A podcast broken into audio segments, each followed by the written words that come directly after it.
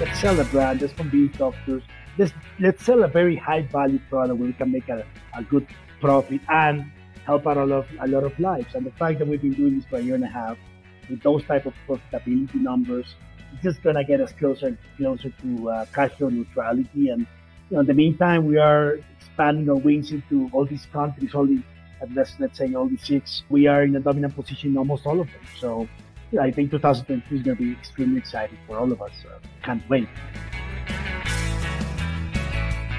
From the Pod Connect studios, high in the Rockies at the beautiful Beaver Creek Resort, it's the Raising Cannabis Capital Show.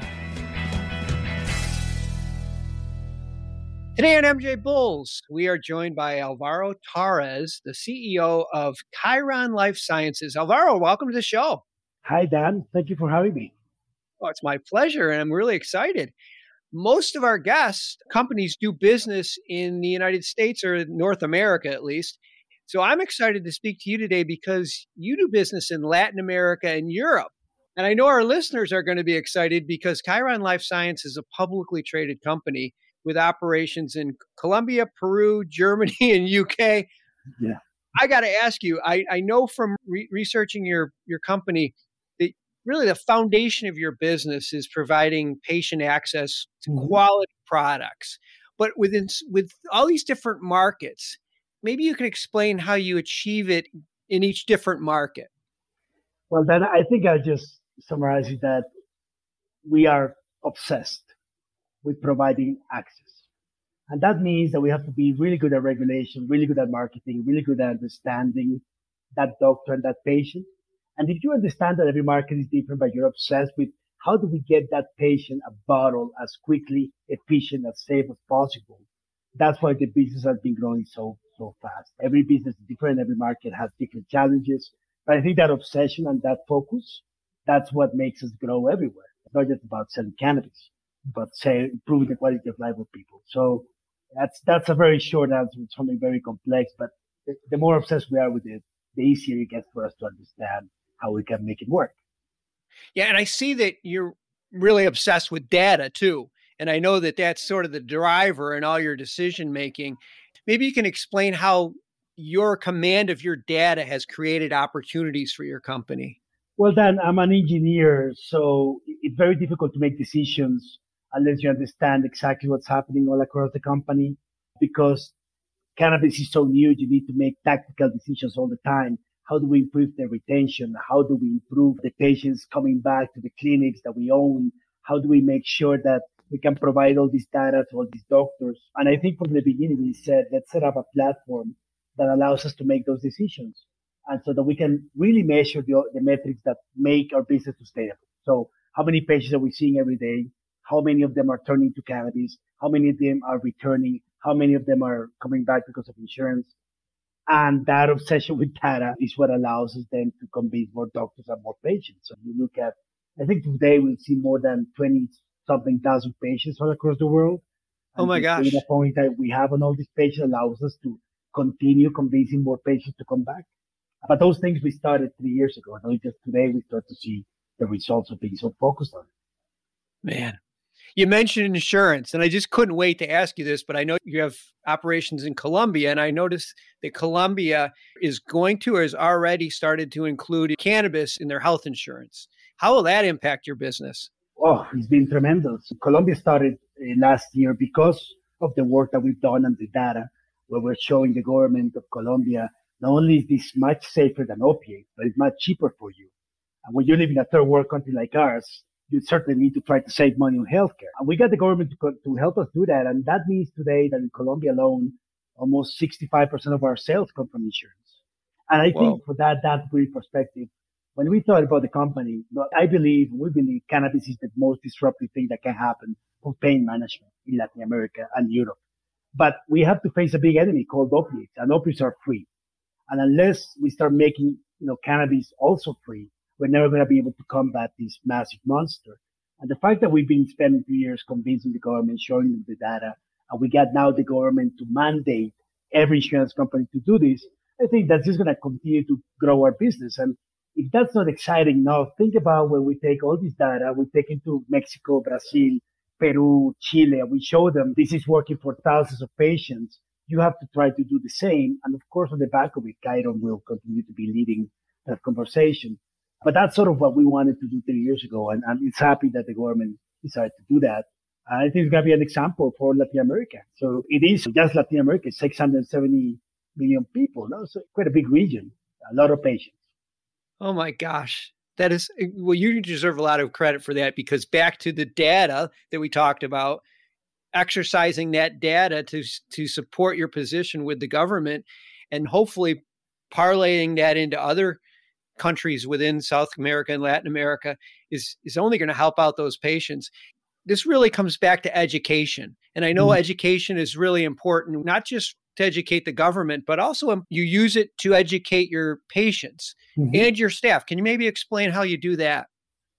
Well, first you need a lot of patience because education takes time. But once you start hitting the, the ground and people start to understand what you're providing in terms of evidence, without evidence, there's no prescription. So imagine an ecosystem today where we have 400, 500 patients getting cannabis every day.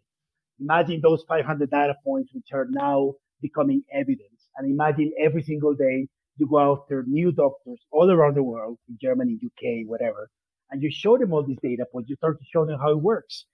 The more patients we get in our clinics, the more patients we are, are getting cannabis, the faster is, we are to be able to convince new doctors, which is why last year we grew more than 900% in sales in cannabis 2021 because it gets easier the more evidence you present.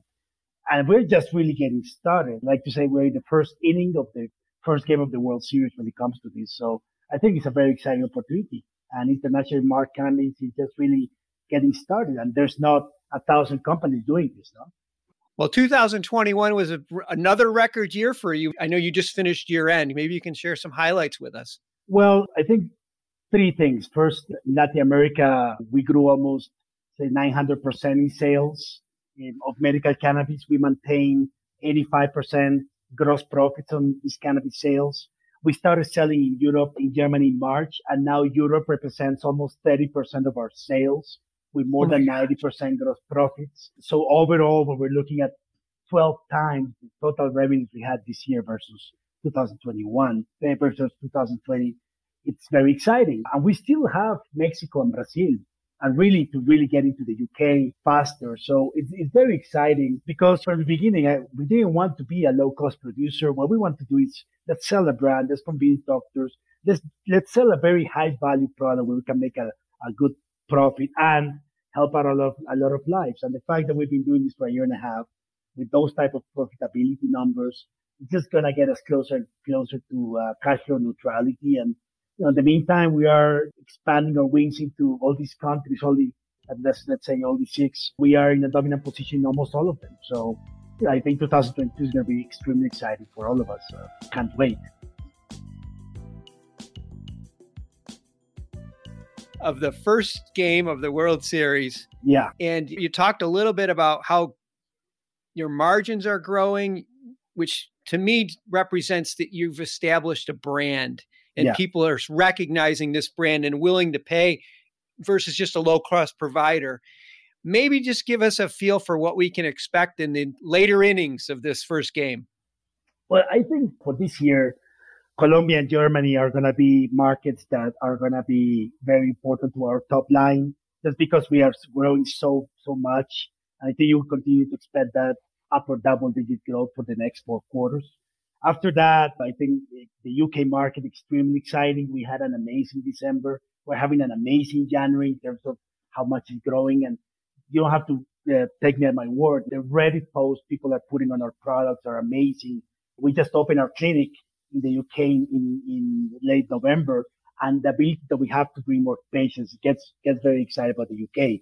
And of course, after that, it's Mexico and Brazil. And I think, you know, I'm laser focused with the entire team on getting UK, Mexico, and Brazil to be markets where we enter.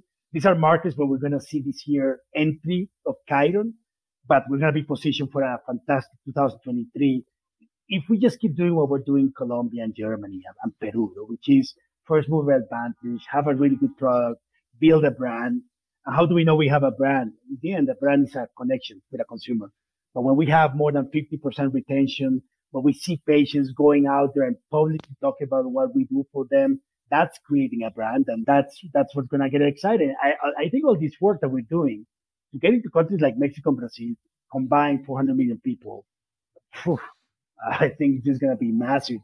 And the UK, it, it's just fantastic. The last two months, particularly since we opened the clinic, the impact that's going to have in our business. So it's, it's, very exciting times. And I think for the, on, the meantime, what we just need to keep doing, we just keep sticking to our guns, sticking to our culture, having an amazing team and keep putting the patient first, because in the end, that's really what's going to matter. If you don't take care of the front store, you know, the back end of the store will, will not take care of itself. So it's all about patients. And that's why we're going to be maintaining that focus this year. Oh my gosh. Well, as I mentioned earlier, Khiron Life Science is a publicly traded company, and we have all their stock information in the show notes, along with links for investors if you want to learn more about their company or if you're interested in international opportunities. You definitely should check out Khiron Life Sciences. Alvaro, this was great. I really appreciate you being on the show today. Thanks for doing this. Thank you, Dan. Appreciate it. Thank you for all those great questions. Have a great day.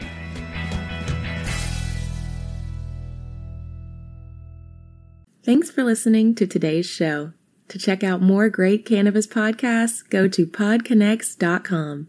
Here's a preview of one of our other shows. Hey there, this is Cheryl Murray Powell Esquire, and I'm the host of the Terps in the City podcast. I'm a cannabis agricultural dietary supplement and trade attorney. I'm also a hemp farmer, and I've been recently named to the list of High Times Magazine's top 100 influencers in cannabis. I'm inviting you to follow me along my journey as I move back to New York to support the adult use market there. You're going to get a chance to listen to conversations with some of my friends along the way. I look forward to seeing you at Terps in the City.